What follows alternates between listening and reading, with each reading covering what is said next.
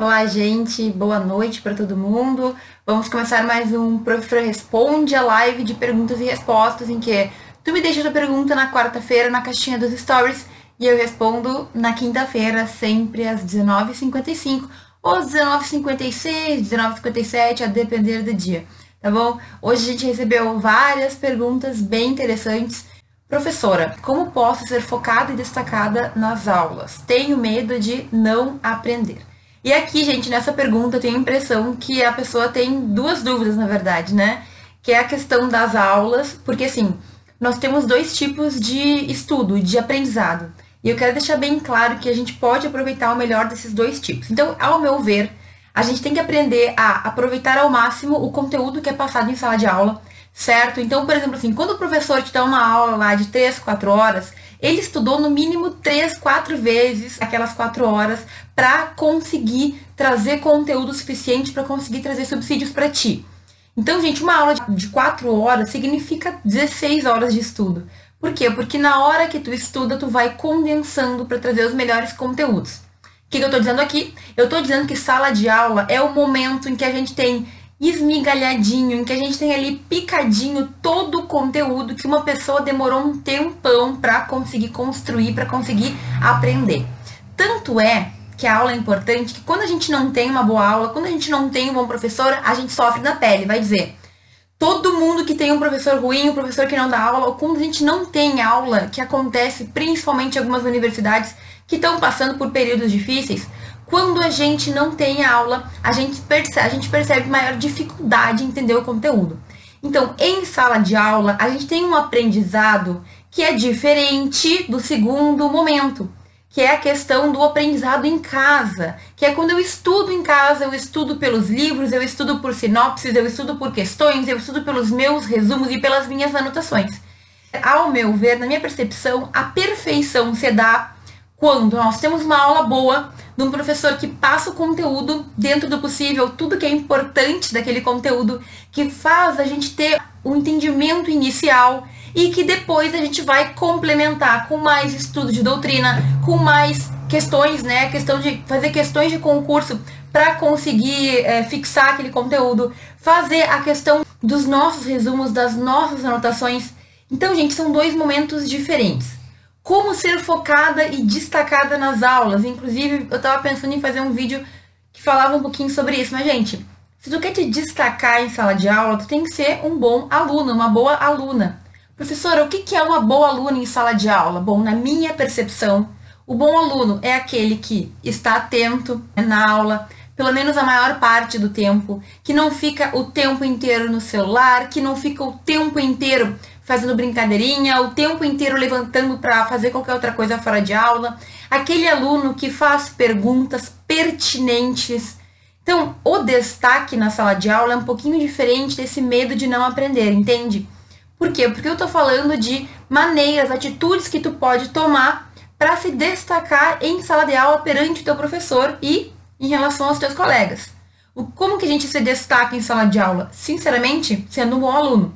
Como que eu sou um bom aluno, professora? Prestando atenção, sendo responsável, entregando os trabalhos, estudando, de preferência, indo bem nas provas e lembrando que o professor, ele merece respeito, que tu precisa dar atenção ao que ele está fazendo, que tu precisa entender que naquele momento, embora a gente vá ter momentos de descontração, tu tem que saber respeitar o teu professor, certo? Essa é a questão. Destacar-se em sala de aula, então, na minha percepção, não é a mesma coisa que essa questão da dificuldade ou do medo de não aprender. Eu volto a falar, o que eu entendo como estudo ideal? É a gente ter a aula ideal, o professor bom, que explica, que nos traz esmigalhadinho, mingauzinho ali, o mais importante filé mignon da matéria, e depois a gente em casa vai estudar, vai aprofundar, vai revisar. Se a gente não revisa, a gente não consegue manter os conteúdos, entende? Não adianta, é uma coisa muito simples. O nosso cérebro, ele entende que é importante quando eu leio uma, eu leio duas, eu leio 3 vezes, entendeu? Se eu leio uma coisa uma vez e nunca mais leio, o cérebro pensa sozinho, né? Automaticamente ele pensa, eu acho que não é importante, porque afinal ela leu uma vez e nunca mais leu, então eu vou apagar, vou deletar aquela informação. Agora, existem coisas, né, gente, que nem são tão importantes, que a gente repete tanto que tu nunca mais esquece. E a verdade é que essa questão de memória também é um cuidado que a gente tem que ter. A gente tem que treinar a nossa memória. Tu quer ter lembrado dos conteúdos? Tu quer aprender? Tu quer manter o conteúdo? Tu tem que manter ele na tua mente. Mas, enfim, como ser focada em aula? Outra questão, né? Como que eu me foco, professor? Olha, tem que ter força de vontade e tu tem que tomar algumas atitudes que também podem te ajudar. Desliga o celular. Gente, eu sei que desligar o celular pode ser uma coisa que parece impossível. Mas de verdade, tu tá na sala de aula, tu vai ficar respondendo o WhatsApp, tu vai ficar lá olhando o que alguém postou no Instagram ou vendo as últimas do Facebook. Tu tem essa escolha. Então, escolha não fazer isso. Tu tem o resto do dia para fazer esse tipo de coisa. Na hora da aula, é hora da aula. Ah, professora, mas o meu professor, ele é muito ruim e eu não consigo me concentrar e não sei o que lá. Olha, gente, a gente vai ter sim esse tipo de problema, mas toda pessoa, todo professor, em alguma questão, ele pode nos ajudar, certo? Ele pode nos trazer alguma informação que a gente não tem, ele pode nem que seja nos demonstrar o tipo de profissional que a gente não quer ser. Então, de verdade, gente, ó, hora de aula é hora de foco, é hora de focar naquilo que está sendo dito, é hora de prestar atenção, é hora de aprender conteúdos, ok? Se a gente não aprende na aula, aprender depois sozinho é muito mais difícil. E sabe como a gente sabe isso? Mais uma vez, quando tem um professor ruim, tu reclama. Por quê? Porque ele não te deu a base. Estudar é muito mais difícil quando a gente não consegue entender o conteúdo já em aula. Então, é por isso que a gente tem aula. Senão, todo mundo estudaria em casa sozinho e aprenderia direito e tudo mais. Isso sem falar, é claro, de tudo aquilo que a gente ganha em sala de aula, dos contatos com os colegas, dos contatos com os professores, das histórias, das vivências, das experiências que a gente tem em sala de aula. Então, acho que vamos resumir aqui essa pergunta, né? Como ser focada e destacada nas aulas e tenho medo de não aprender? Olha, foco em aula é uma coisa que tu constrói, certo? É tu desligar o teu celular, é tu pedir pro teu colega não conversar contigo durante a aula, é tu ter anotações, é tu fazer pergunta no final. Destacar-se em sala de aula é ser uma boa aluna, é ser um bom aluno, é fazer aquilo que o professor espera que tu faça, ou seja, prestar atenção, não ficar o tempo inteiro no celular, não ficar o tempo inteiro conversando, batendo papo, tomando mate. Aqui no Rio Grande do Sul tem isso. Tinha alunos que iam pra sala de aula pra tomar mate a aula inteira e ficar batendo papo, era tipo assim, o encontro das comadres. E não é pra isso que tu tá pagando, ou pelo menos que tu escolheu fazer uma faculdade, né? Tu deveria estar ali pra aprender, então vamos cair na real. A gente tem que voltar a pensar, por que eu tô aqui? É pra ficar de brincadeira? Porque depois, dali 5 anos, a conta chega. E a conta, quando chega, ela chega bem pesada, certo? Medo de não aprender é uma coisa que com o tempo tu vai superar. Se tu tiver as boas atitudes, as atitudes mais corretas, tu consegue superar esse receio, tá bom? É uma pergunta bastante extensa que a gente podia ficar conversando. Eu tenho no canal alguns vídeos que podem ajudar no canal do YouTube. Dá uma olhada lá, principalmente a questão de estudos no direito. Quais são as melhores técnicas, o que tu tem que fazer. Como eu acredito que é o melhor jeito da gente estudar para aprender e para manter o conteúdo, ok? Tem uma pergunta aqui que é um pouco similar. Como faço para absorver melhor os conteúdos? Gente, no direito a gente vai ter muito conteúdo, né? Então, tu tem de 5 a 7 a 8 cadeiras em um único semestre. E isso aí vai variando de semestre para semestre, mas a verdade é que se tu não tiver uma organização para conseguir estudar e revisar esses conteúdos, ao menos os conteúdos do semestre, a verdade é que a gente esquece. A gente esquece e aí não tem jeito. Se tu não tiver preparado, organizado, tu vai ficando para trás. Eu sei porque tem matérias na minha faculdade que eu simplesmente tive e não sei do que se trata. Depois, quando eu estudei para a UAB, eu tive que aprender matérias, porque eu tinha tido a matéria e por culpa minha e por culpa do professor e por vários elementos eu não sabia nada, certo? Então, assim, ó, o que eu posso fazer para absorver? Eu sempre falo, e também tem vídeo no canal sobre isso, sobre estudos, que a gente tem que ter minimamente 3 períodos do nosso estudo, certo? Primeiro, a questão da doutrina, a questão da teoria. Ah, professora, doutrina é muito difícil, eu não consigo entender. Bom, pega então uma sinopse. Ontem eu postei um vídeo sobre isso, gente. Se tu não entendeu nada, pega o básico e depois tu começa a aprofundar, certo? Mas tem que estudar a teoria, tem que entender ali o que está acontecendo, da onde que surgiu, quais são as bases. Depois tu vai fazer a leitura da lei, certo? Se tem lei, se é direito civil, direito penal, se é trabalho, se é processo, leia a lei. Busca ler qual é o artigo que fundamenta aquilo. E, gente, tem uma realidade que quando tu tá lendo doutrina, muitas vezes o professor lá, o doutrinador tá falando de algo que ele tá explicando a lei e ele esquece de citar o artigo. Então, verifica se não tem um artigo jurídico, um artigo do código ali para tu conseguir lembrar. Anota o artigo do lado do livro.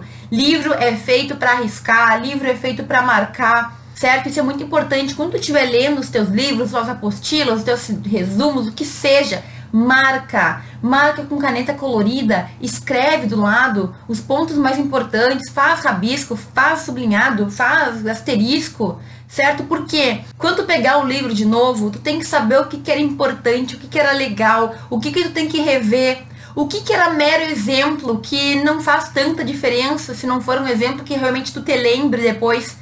Certo? Então, faz essa união entre a teoria, entre a doutrina e também a lei. E qual é o terceiro momento importante, gente, importantíssimo, que eu rateava, um termo que a gente usa aqui no Rio Grande do Sul, que eu errava muito, que eu não fazia certo, que era deixar de fazer questões. Questões de concurso, e tem um site que é esse nome, Questões de Concurso, são questões que caem, certo, em concursos públicos e que muitas vezes vão cair também na tua prova.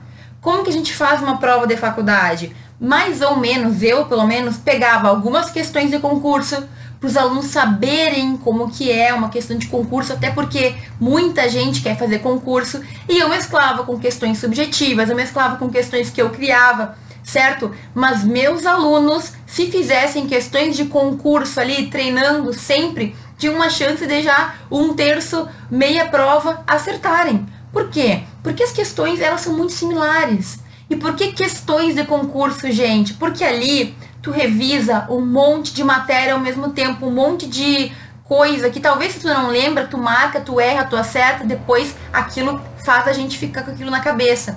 Eu até imprimi aqui, ó, eu imprimi uma prova, eu sempre faço na internet, mas eu quis imprimir para ver como é que é uma prova de juiz federal, eu quero ver como que são essas questões, eu quero poder te dizer mais ou menos como são, certo? Eu vou fazer essa provinha aqui, sem compromisso, e é assim que tu tem que fazer, mas é claro que tu não vai pegar uma prova inteira e vai imprimir, porque nesse momento não é o teu foco, tu vai buscar aquela matéria que tu tá estudando, e aí tu vai buscar as questões daquela matéria, digamos que é direito civil, tu procura direito civil, se quiser selecionar cargo, se não, bota qualquer questão, e vai vir as questões, as últimas questões, as mais recentes. Nesse site que eu sempre recomendo, vem sempre comentários, tu consegue ver ali qual é a resposta certa, as pessoas se ensinam no site, é uma coisa incrível. E professora, será que é confiável? Olha, claro que tu sempre tem que estar atento, mas de forma geral, quem tá ali comentando são concurseiros, pessoas que precisam passar em concurso, que estudam muito, que trazem jurisprudência, que aliás é um outro ponto importante no nosso estudo.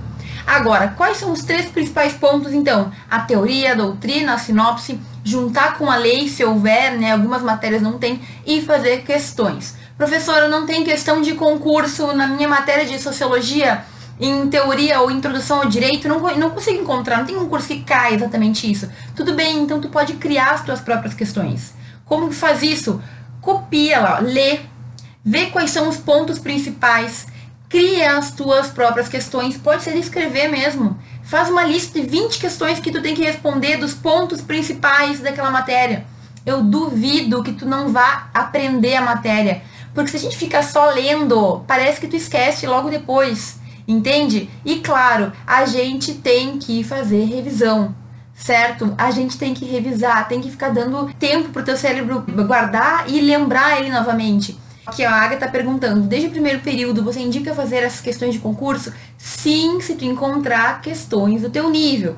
Por que eu falo isso, gente? Porque, olha, tem questão que eu já falei aqui, que eu vi para juiz federal, inclusive, que eram questões que o primeiro semestre poderia responder. Agora, tem algumas questões que tu vai perceber que é uma mescla de várias matérias. Aí tu vai ver uma questão dessas, tu vai errar, tu vai te frustrar. Então, a gente sempre vai fazer questões de concurso com o sangue doce. Te prepara para errar muito, certo? Mas não leva isso como uma coisa negativa. Aprende o porquê que tu errou, analisa o porquê que tu errou. Gente, é comum, porque questões de concurso são feitas para ter pegadinha, são feitas para as pessoas errarem, para menos pessoas passarem, né? Porque a gente quer só a nata da nata que passa. Então, é uma prova bem diferente. Concurso é diferente de faculdade, não é a mesma coisa, mas ao meu ver isso complementa o teu estudo. Então, não dói fazer, não vai te deixar mais burro, não vai te atrapalhar no teu aprendizado, na minha percepção, apenas contribui. Mas, mais uma vez, talvez tu não encontre questões para o primeiro semestre que tu tenha condições de fazer. Se tu não encontrar, tu mesmo faz as tuas questões. Tu faz uma lista de perguntas, tu não precisa nem responder se tu não quiser, mas responde oralmente. Essa é uma baita revisão. Essa é uma maneira que tu pode substituir os resumos, por exemplo. Porque se tu pega lá 20 questões de conteúdo e tu consegue responder, significa que tu lembra muito bem do conteúdo. Se tu esquecer, tu vai lá e revisa. E chega uma hora que tu não esquece mais, certo? Porque simplesmente tu repete tanto que tu já tá de saco cheio de ouvir aquilo, que tu não esquece mais. Gente, tem mais um momento do estudo que esse já é pró. Já é um momento, assim, que a gente tá superando o amadorismo, a gente já tá num momento, como eu posso dizer, superior dos estudos. Na faculdade é muito insípido o nosso estudo de jurisprudência, mas é esse momento que o concurseiro vai enfrentar na hora que ele se voltar para um concurso. Certo? O concurseiro eu falo especificamente porque cai em prova, mas o advogado também tem que saber o que o STF, o que o STJ está decidindo dos temas que ele advoga. Então, o que é jurisprudência? O que tô falando é informativo. Tô falando que pelo menos uma vez por mês, duas vezes por mês, saem informativos que são os principais julgados do STF e do STJ, em que eles relatam todo tipo de tema. Direito administrativo, direito constitucional, direito civil, direito consumidor. Então, tu vai ler tudo? Não, mas tu pode sim dar uma olhada naquelas matérias que tu tá estudando, certo? O concurseiro vai ter que ler tudo. O concurseiro, ele vai ter que saber todos os informativos, ele vai ter que ler, ele vai ter que estudar. E é uma coisa, não é um estudo muito fácil, mas eu sempre recomendo o site Dizer o Direito, que é um site que gratuitamente eles colocam lá as decisões, os julgados, e eles analisam, eles dão aula. Tu baixa o PDF e tu estuda, mas é uma aula completíssima, que talvez nesse momento de faculdade tu ainda tenha um pouco de dificuldade. Agora, lembre-se disso, porque se tu quer concurso público, tu vai ter que começar a estudar. E eu sempre digo que na faculdade, tu ainda tem, digamos assim, tu não tem a pressão. Então, de repente, tu pega um sábado, tu pega uma sexta, talvez tu não goste disso, mas pega um dia que tu tá mais tranquilo, entra no site e baixa o último informativo do STF. Dá uma olhada, sabe? Te ambientaliza com aquilo ali, porque aquilo ali vai fazer parte depois da tua vida. Ah, professora, a vida inteira eu vou ter que... Não, tu não vai ter que a vida inteira se atualizar de tudo. Mas, se tu escolher uma área, por exemplo, tu vai sempre te atualizar da tua área, quais foram as últimas decisões, o que vem acontecendo, quais são as diferenças, o que estão decidindo. E eu não preciso dizer que muitas vezes as decisões, elas mudam, né? Então, eles estão decidindo tudo de um jeito e, de repente, eles começam a decidir diferente e a gente tem que ficar atento a isso, ok? Então, para absorver melhor os conteúdos, use esses tempos de estudo, certo? Então, num dia, digamos, eu vou dar um exemplo bem básico. Digamos que tu tem civil na segunda-feira. Coloca para revisar os conteúdos de civil e estudar os conteúdos de civil na segunda-feira mesmo. Depois, na outra segunda-feira, tu revisa os conteúdos anteriores, dá uma olhada, lê as questões, lê se tu fez o resumo e já estuda um novo conteúdo. Faz as questões e bola pra frente. Cada um de nós vai ter a sua maneira, gente. Isso é uma coisa que tu tem que entender. Tu tem que adequar o teu tempo, tu tem que adequar a tua vida. Mas se tu não repetir, se tu não tiver maneiras de ficar ali vendo, relendo... Eu tô com um livro aqui que não é de direito, mas eu quero mostrar rapidão. Eu não ia mostrar, mas enfim, vai cair todos os papéis aqui. Gente, eu risco muito livro. Eu risco livro pra caramba. Olha só, eu boto os asteriscos, eu coloco as palavrinhas-chave. Esse aqui não é nem livro de direito. Livro de direito tem muito mais detalhe. Livro é feito pra riscar, livro é feito pra Quando eu abrir de novo esse livro aqui, eu quero saber o que, que é de mais importante. Eu não quero ler ele de novo inteiro, eu já li ele uma vez. É claro que tem livros que a gente vai ter que ler mais de uma vez, porque são livros diferentes. Mas assim, ó, no direito, são livros com muitas informações. E tu vai ter que aprender a focar no que é mais importante, certo? Então, também tu vai perceber que livros de doutrina, com frequência, o autor, ele simplesmente, ele divaga. Então, tem que saber o que é mais importante. O que é mais importante? O que que eu preciso saber disso? Um dia eu vou pegar, eu não sei se os meus livros de civil, que era a matéria que eu mais estudava. Olha só, esse livro aqui, gente, é de 2008. Me dá até uma pena. Ele é todo marcado, tá? Consegue ver, eu adoro Carlos Roberto Gonçalves. É um livro todo marcado, era o jeito que eu estudava, certo? Era a maneira que eu estudava. E assim, hoje, se eu for olhar aqui, eu vou abrir na página 179 e eu vou ver as obrigações de execução instantânea, diferida e continuada. E aqui, ó, a execução diferida é de uma forma, a instantânea é de outra e a diferida é outra. Entende o que eu quero dizer? Se eu for pegar esse livro aqui que eu usei em 2008, eu vou abrir e eu vou ver, realmente, se um dos credores remitir, perdoar a dívida, não ocorrerá extinção da obrigação com relação aos demais credores. Entende o que eu quero dizer? Então, é isso que tu tem que fazer. Olha, talvez algumas coisas tenham mudado, porque isso aqui faz mais de 10 anos que eu estudei. Eu estava no meu segundo ano da faculdade, entende? Agora, quando a gente simplesmente está atento, porque alguma coisinha mudou, eu vou ver que mudou. Inclusive, eu posso anotar no meu livro, certo? Então, assim, estudo é uma coisa de repetição, de repetição, de repetição, de organização. Talvez tu te assuste um pouco com a grande quantidade de conteúdos e é impossível não se assustar. Mas vai com calma, de pouco em pouco a gente vai resolvendo, de grão em grão a galinha enche o bico, ok? Então vai aos poucos que tu vai dar conta de fazer tudo que tu tem que fazer, certo? Professora, se eu comprar todo ano um vademecum, o que eu faço com os antigos? Gente, assim, eu não costumo acumular vademecum. Até tem uns códigos antigos que ficaram guardados, mas eu sempre passo adiante. Por quê? Porque se eu tenho um código novo, não preciso manter o código velho comigo, entende? Até tu pode ter um reserva para, se sei lá, tu perdeu o teu primeiro, mas eu não acho muito necessário. O que que eu fiz com os meus vademecums, que não eram muito antigos? Por exemplo, quando a gente é professor, a gente ganha todo ano ou até todo semestre um vademecum novo.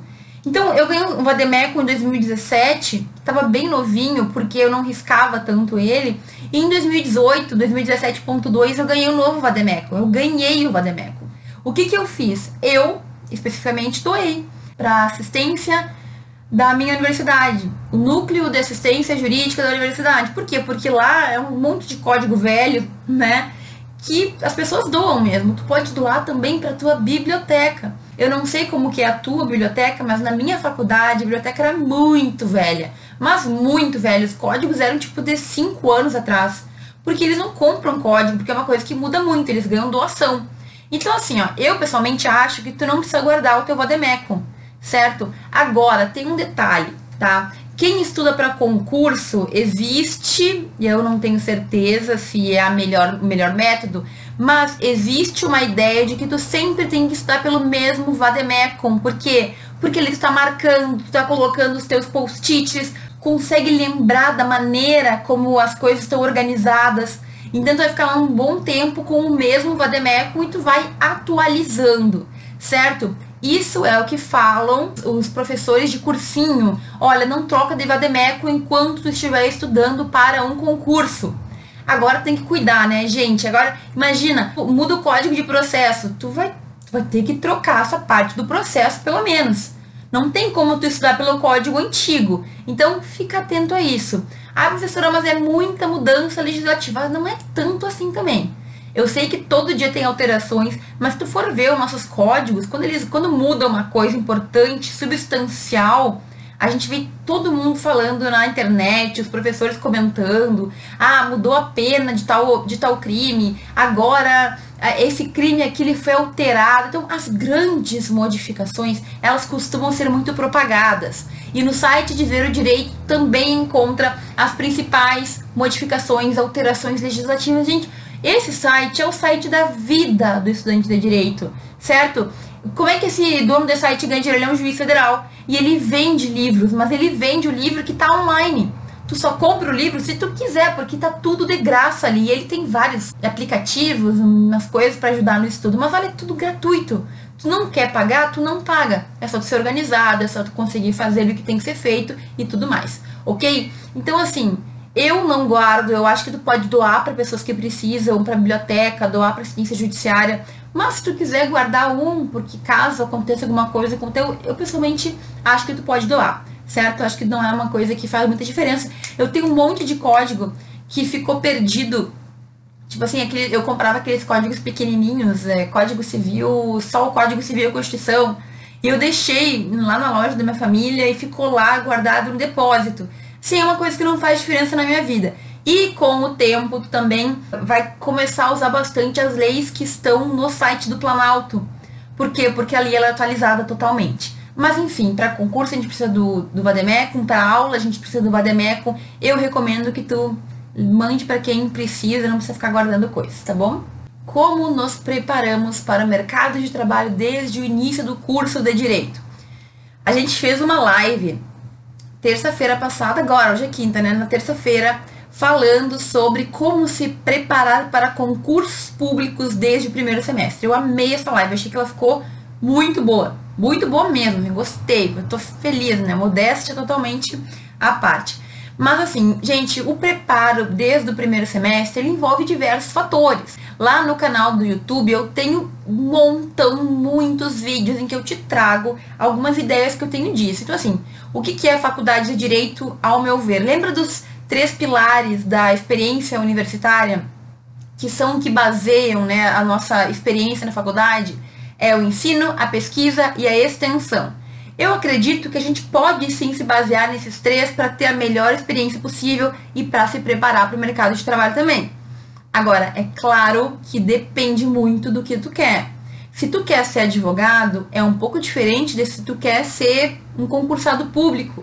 É diferente de se tu quer ser diplomata. Por quê? Porque cada um vai ter mais ou menos o seu caminho. Agora, professor, eu não sei o que eu quero, então perfeito.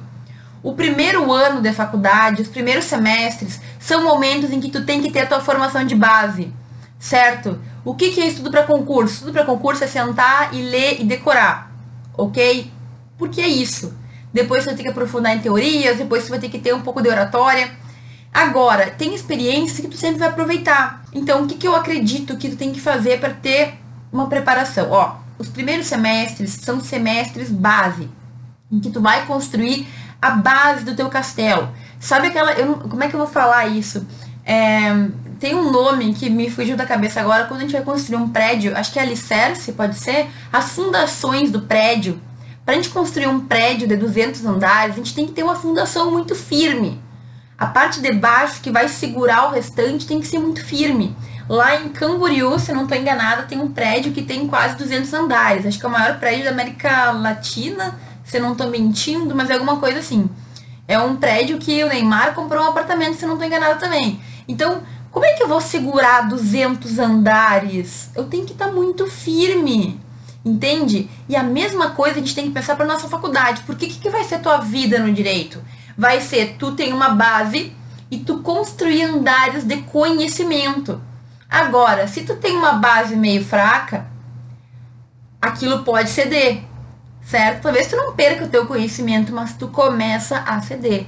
E existem alguns conhecimentos de direito que incluem também outros conhecimentos que a gente nem sempre se lembra. Que é o quê?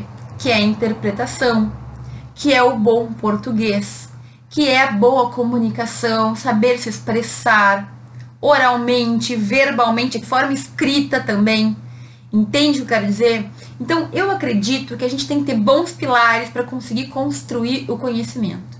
E as 3 experiências, a questão da pesquisa, do ensino, da extensão, as 3 nos dão esse fôlego para crescer e para construir o nosso conhecimento. Então, olha só, o que eu estou te falando? Desde o primeiro semestre, seja responsável com a tua faculdade. Desde o primeiro semestre, estude, leve a sério, faça o teu melhor. Ah, mas o professor é ruim. Então, leia os textos, busque livros, busque ler sobre o assunto, busque entender minimamente. Olha, tem a ementa lá do teu curso e tem os livros recomendados. Busque bibliografia recomendada, certo? Não adianta. A Camila aqui, qual a dica para melhorar a comunicação? Se tu quer escrever melhor, tem que escrever mais. Se tu quer escrever melhor, tem que ler mais também. Tem que ter a possibilidade de interpretar o que está sendo dito, certo? Se tu quer melhorar a tua oratória, te arrisca. Quanto mais tu falar em público, quanto mais trabalho tu apresentar, faça pesquisa. A pesquisa te ajuda em tudo, todo tipo de comunicação. Mas a verdade é que a gente não vai melhorar se a gente não colocar para jogo, entendeu? Se tu não começar a falar, apresentar, se tu não começar a levantar a mão para fazer perguntas, tu nunca vai conseguir melhorar essa tua área, entende? Então, eu recomendo muito a pesquisa, certo? Porque a pesquisa, ela te possibilita escrever melhor, ela te possibilita apresentar trabalhos, o que te faz melhorar isso também. E eu recomendo muito uma coisa muito simples, que é fazer boas perguntas no final da aula. Isso aí demonstra que tu entendeu o conteúdo, mas que talvez tu possa contribuir com alguma coisa, ou que talvez alguma coisa ficou faltando que tu quer um pouco mais, entende? Eu acredito, gente, que fazer pergunta no final de palestra também não tem coisa melhor. Final de palestra, fazer pergunta é só pra quem é forte, ok? Por quê? Porque as pessoas ficam com vergonha. E a gente não pode se prender pela vergonha. Eu já falei aqui, né, que quando eu tava na Espanha, eu fazia pergunta toda palestra que tinha, em espanhol mesmo. Eu ficava a palestra inteira pensando como é que eu ia falar aquilo. E eu me obrigava a falar da forma mais clara possível. Entende? Mas tudo é colocar pra jogo. Professora, então, como que a gente se prepara? Tenha uma boa faculdade. Estuda, mas estuda de verdade. Certo? E aproveita as experiências, porque são as experiências que vão fazer teu currículo ser diferente. Se tu participou de eventos, se tu apresentou trabalho, se tu criou algum tipo de pesquisa, se tu aprendeu alguma coisa, se tu contribuiu para a sociedade. Lembra que eu já falei que eu tinha acabado de me formar e o G1 me ligou para fazer uma entrevista sobre um tema, porque eu tinha publicado vários artigos na graduação. Gente, eu estava criando uma autoridade. Se eu tivesse continuado naquele tema, de repente hoje eu seria a pessoa que seria entrevistada para falar daquele tema várias vezes. Entende o que eu quero dizer? Tu pode construir uma autoridade na tua graduação ainda. Por meio da pesquisa, por meio de trabalho naquilo. Eu faço um projeto de extensão, eu trabalho com comunidades, eu estudo tal tema. Para quem é advogado, isso é um prato cheio, porque tu já é notório, entendeu? Faz um Instagram, começa a compartilhar o teu estudo de tal matéria, o teu entendimento de tal conteúdo. Daqui a pouco vai que o G1 precisa fazer uma entrevista sobre esse assunto.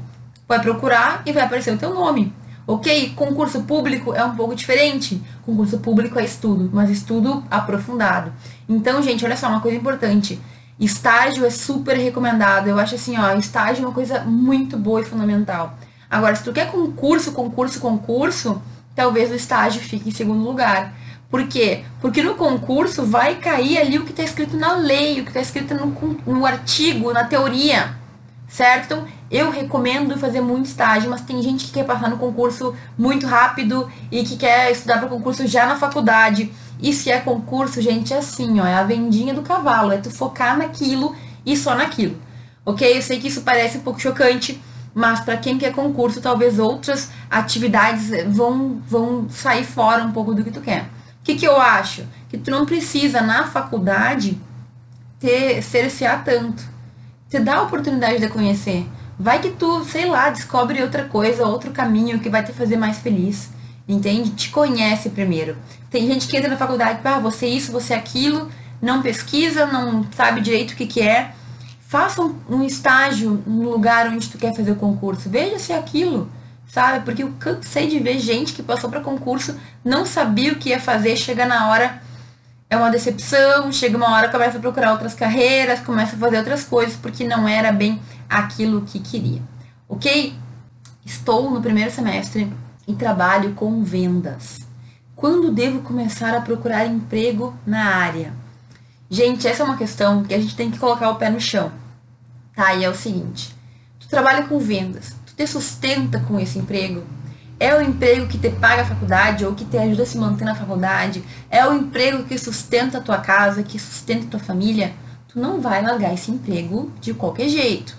ok? Se tu trabalha com vendas, mas não é uma renda essencial para ti, se não é o que te mantém, tudo bem, então. Então, quem sabe tu larga, vai estudar e vai buscar um estágio remunerado, alguma coisa assim. Mas eu te digo, se é o trabalho que tu precisa para se manter, talvez tu não consiga largar ele até o final da faculdade, ok? Por quê? Porque na faculdade, gente, a gente ainda não tem o grau, a gente não tem o diploma. Então, ou tu vai ter um estágio que não vai pagar muito bem e que talvez esse estágio, ele vá te atrapalhar. Então, que tu não tem segurança que tu vai depois conseguir um emprego. Por quê? O que é que a gente espera do estágio, né? A gente espera aprender muito. Eu fiz estágio no Ministério Público, eu fiz estágio na Defensoria Pública. Eu não teria mínima condição de seguir trabalhando lá depois. Por quê? Porque só com o concurso eu entraria. Entende? Agora, toma cuidado. Tu pode sim largar, com muita organização, largar o teu emprego e fazer um estágio, certo? Mas saiba que é complicado se tu depende dessa renda. Agora, tu também pode encontrar um emprego mesmo, ou passar num concurso de nível médio, ou então encontrar um emprego de secretária, talvez, no escritório de advocacia, alguma coisa assim. Mas aí tu tem que tomar um pouco de cuidado, porque pode ser que esse emprego também não tenha um valor que te sustente, que tu precisa, certo? E que tu acabe ficando num rolo, que no fim tu largou do trabalho que sustentava a tua vida, tu não consegue continuar a faculdade, tu tá num trabalho que tu não gosta, então isso tem que ter muito cuidado. Deixa eu ver se eu consigo deixar a resposta mais objetiva. Olha, tu tem que tomar cuidado, porque se o teu trabalho mantém a tua faculdade, se é a maneira como tu consegue te manter na faculdade, tu vai ter talvez que organizar melhor a tua vida para ter experiências jurídicas em outros momentos, ok? Então, por exemplo, ver audiência online, ver de vez em quando tiver uma folga, ir no fórum para ver como é que são as audiências, fazer um estágio voluntário que tu consiga ir, por exemplo, assim, só um dia por semana, certo? Tu tem que tomar cuidado com isso. Eu não acho, gente, que tu tem que abandonar tudo, porque quem tem família, quem precisa se manter, a gente não pode ser sonhador, entendeu? A gente tem que estar ali focado. E uma coisa que eu quero muito falar, que esse dia eu estava pensando, até vou ter que mandar um áudio pro Telegram sobre isso. Gente, assim, trabalhar, se é o que te sustenta e se é um trabalho honesto, não é problema nenhum. Muita gente teve que trabalhar muito enquanto estudava, muita gente teve que trabalhar muito enquanto estudava para concurso. Tem juízes e juízes que batalharam muito e conseguiram estudar enquanto trabalhavam. Então, assim, ó, você tem que ver a tua realidade, certo? Não é nenhuma vergonha fazer qualquer coisa honesta. Se tu não tá fazendo nada contra ninguém, é o teu sustento, é tu que paga as tuas contas. Certo? Ai, mas é que meus colegas têm mais oportunidade. Bom, paciência, cada um vai ter a sua história, cada um vai ter a sua dificuldade, cada um vai ter que viver a sua vida, as suas condições e tudo que tem, certo? Mas o que eu quero dizer aqui? Toma cuidado para não trocar algo seguro, algo que tu vai bem, para algo que tu ainda não consegue te manter, para algo que tu ainda não consegue tirar o que tu precisa. Antes do diploma, é muito difícil a gente conseguir um bom emprego. O que tu é? Sou estudante de direito. Na verdade, estudante de direito não é nada, é um estudante, como qualquer outro. Da mesma forma como uma pessoa que é mestranda não é mestre, da mesma forma como uma pessoa que é doutoranda não é doutora. Isso é uma coisa que eu quero falar pra vocês, gente, não confundam. O título é bacharel, mestre ou doutor. Não existe quase mestre, existe mestre. É por isso que vocês não me veem colocar, por exemplo, Franciele doutorando em direito, porque isso não é título. Eu sou mestra, para mulher é mestra, certo? Eu não sou doutora ainda, em breve, logo serei, né? Seremos em breve. Agora, isso é um cuidado, enfim, eu precisava falar sobre isso porque o pessoal fala muito errado, tá? Mas enfim, ó, toma cuidado, analisa a tua vida, analisa o teu contexto, analisa se tu pode deixar de lado esse teu trabalho que te mantém, porque ninguém vai te ajudar. Se tu largar o trabalho e for ali fazer outra coisa, achando que vai dar certo e troca o certo pelo duvidoso, toma cuidado, ok? Tu tem sim como ganhar experiência prática mesmo trabalhando, certo? Como eu falei, tu pode ver audiência online, tu pode ver audiência no fórum de vez em quando, tu pode fazer um estágio voluntário, que seja um dia por semana, tu pode se oferecer para ajudar um escritório no fim de semana. Existem outras alternativas, mas é claro, tu vai ter que encontrar o que é melhor pra ti. Eu não sei, eu acho que é uma questão muito pessoal, certo? Por qual matéria de direito começar a estudar para um concurso público? E assim, ao meu ver, na minha percepção, não existe uma única matéria. Existem as matérias que caem em todo concurso cai. Direito constitucional, direito administrativo, certo? Sei lá, lei de introdução, e aí vai ter direito penal, processo penal, e aí vai ter direito civil. Isso pode variar um pouquinho, ok? Mas constitucional, por exemplo, é uma coisa que vai cair em todos. Tu pode escolher, de acordo com o teu edital, a matéria que tem mais peso e começar por ela. Agora, o que é importante que tu saiba? Olha só, não estuda, isso é uma coisa, é um erro mirim, que se eu não tivesse ouvido pessoas me comentarem há anos atrás, talvez eu tivesse cometido. Durante o estudo para concurso, tu tem que estudar todas as matérias ao mesmo tempo.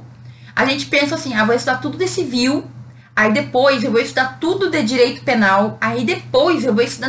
Não dá, porque daí tu perde o ritmo, tu vai esquecendo. Todas as matérias têm que evoluir junto. Então, tu estuda constitucional, tu divide o tempo para estudar constitucional, civil, penal, processo civil, processo penal, entende? Estuda todos. Tu tem que fazer um cronograma, tem que organizar os teus estudos para dar conta de todas as matérias. As que tem mais peso, isso tem no edital, tu vai estudar mais, né? As que tem menos peso, tu pode dar menos tempo de estudo. Mas tudo, enfim, que tu vai ter que organizar aí na tua vida. Gente, para quem já está numa outra fase da vida, a Atena tá furiosa aqui latindo. Para quem está em outra fase da vida, por exemplo, sou advogada, especialista em alguma coisa. Eu, no meu momento hoje, que eu estudo especificamente alguns assuntos, eu não vou ficar estudando todo direito, né? Já tenho ali a minha área que eu gosto mais. Então, é claro que eu vou poder ficar estudando mais aquelas áreas que eu me dedico, aquelas áreas que eu efetivamente estou ali, né, voltada. Mas são momentos diferentes da vida. O juiz, que já está num nível em que ele só atua na vara de família, é claro que ele não vai perder o contato com o direito penal, até porque ele substitui, mas ele vai focar mais o estudo dele, a atualização dele, para aquelas questões que dizem respeito a vara dele, é o conteúdo que ele trata no dia a dia, entende? Então, existem vários momentos. O concurso é um momento que tu tem que saber praticamente tudo. Tem concurso que não cai penal, são pouquíssimos, inclusive, né, porque eu não sou muito de penal. Tem concursos que não cai trabalho, tem concursos que não cai tributário, depende. Tem que olhar o edital, e aqui o Diego tá falando, olhar editais anteriores, é isso. Não muda muito o conteúdo programático, entende? Talvez mude alguma coisinha, mas na hora que saiu o edital, isso é muito importante. Tu não começa a estudar quando saiu o edital do concurso que tu quer. Tu tem que estar estudado. Quando o edital sair, tu tem que estar estudado, tu vai começar a revisar, entendeu? Esse é um erro muito de principiante, que eu sei, né? Porque eu vejo as pessoas comentarem de tu esperar sair o edital para começar a estudar. Não vai dar tempo. Não dá e ponto. O estudo ele tem que ser antes. Quando sai o edital, o pessoal já está preparado, certo? Está preparado, só esperando ali para poder fazer a prova. Então, assim, não acredito que tenha uma matéria para começar, mas é importante que tu saiba que tu tem que evoluir todas ao mesmo tempo. Não estudar uma e depois estudar outra, porque teu estudo fica compartimentado e aí já era. Não tem como tu conseguir estudar tudo que tu precisa. Quem passou em direito em faculdade privada pesa na hora de ser contratado ou só federal? A gente já falou bastante sobre esse assunto, mas eu vou dar uma pincelada aqui. Tem vídeos inteiros que explicam parte boa, parte ruim. E é o seguinte, gente. Existe, é uma coisa muito antiga, a ideia de que as universidades federais são as melhores universidades, certo? Existe ainda é como se fosse uma cultura, digamos assim, né? Uma coisa que está impregnada na cabeça de algumas pessoas. Mas eu vejo a cada dia uma abertura maior para o profissional. Então, aquilo que tu pode oferecer, aquilo que tu sabe, aquilo que tu tem, e não exatamente o teu diploma. Aqui eu imagino que ele está falando de ser contratado no escritório de advocacia, né? Porque, por exemplo, se é concurso público, o diploma ele é igual para todo mundo. Sempre falo isso, o diploma ele é igual para todo mundo. Agora, exige essa cultura, que é uma cultura antiga, uma cultura tradicional de que a Universidade Federal é melhor. Então, por exemplo, USP. Quem que não ouviu falar da USP? Quem que não estudaria na USP se tivesse oportunidade? Acho que todo mundo. Agora, eu sei que tem gente aqui, o Diego, que está aqui, por exemplo, que ele é aluno de federal. Gente, o aluno de federal, ele tem também várias dificuldades. Então, assim, não dá pra gente achar que porque a gente é formado numa federal ou porque a gente é formado numa particular, a nossa vida tá ganha ou tá acabada. Cada dia mais eu percebo que escritórios, eles querem pessoas e profissionais competentes, independentemente da onde tu estudou. E eu vou ser muito sincera, gente, na minha formação em Universidade Federal, eu tive muitas lacunas, mas muitas lacunas. Eu dei aulas em universidade particular em que eu tinha inveja dos meus alunos, entre aspas, assim, porque eu via como eles tinham excelentes professores e professores variados e aula de verdade, entendeu? É perfeito? Não é perfeito. Não existe perfeição. Agora, eles tinham aula com professor, advogado, especialista em penal. Professor, advogado, especialista em civil. Eles tinham aula com juiz, eles tinham aula com promotor, tinham aula com pessoas que tiveram outras experiências. Coisa que na federal a gente não costuma ter. Porque cada vez mais a federal ela se volta para um conteúdo, para uma ideia mais acadêmica.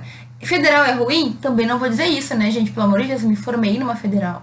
Eu ganhei muito, muito conhecimento, muitas experiências. Eu sou grata pela Universidade Federal que eu me formei. Agora, o que eu quero dizer com tudo aqui? Não existe perfeição.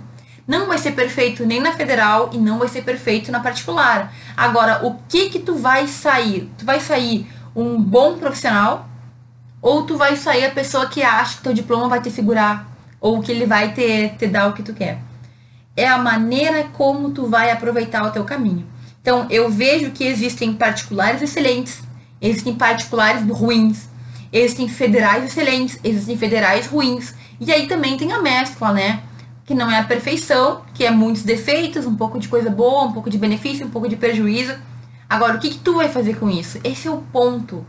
Gente, o ponto é a gente entender que nós somos responsáveis pela nossa jornada, pela nossa caminhada, pelo que a gente vai fazer.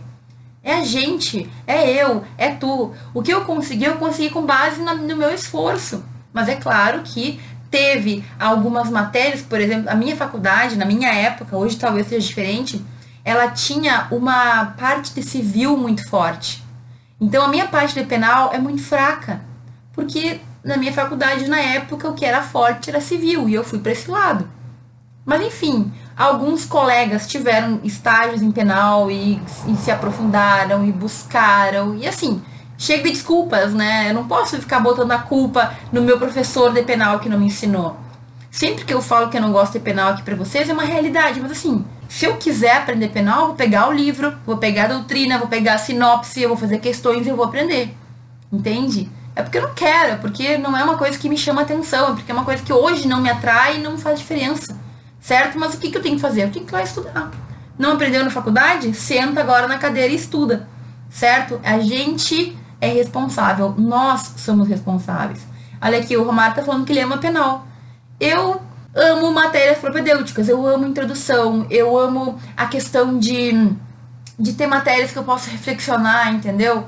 Tem gente que gosta dogmática, tem gente que gosta de, sei lá, de trabalho, tem gente que ama trabalho, tem gente que ama tributário, tudo bem, tem gente que ama empresarial. Cada um de nós vai ter uma, de certa forma, uma aproximação a depender da nossa história, a depender daquilo que a gente teve, a depender daquilo que a gente convive na nossa vida, certo? Então, é isso que a gente tem que fazer. A gente tem que simplesmente perceber o que eu gosto, o que eu não gosto. Eu tenho que ser o melhor profissional possível dentro daquilo que eu me proponho a fazer, ok? Eu espero que tu tenha gostado, eu espero que tudo tenha ficado claro aqui pra ti. Um abraço, um beijo e a gente se vê em breve.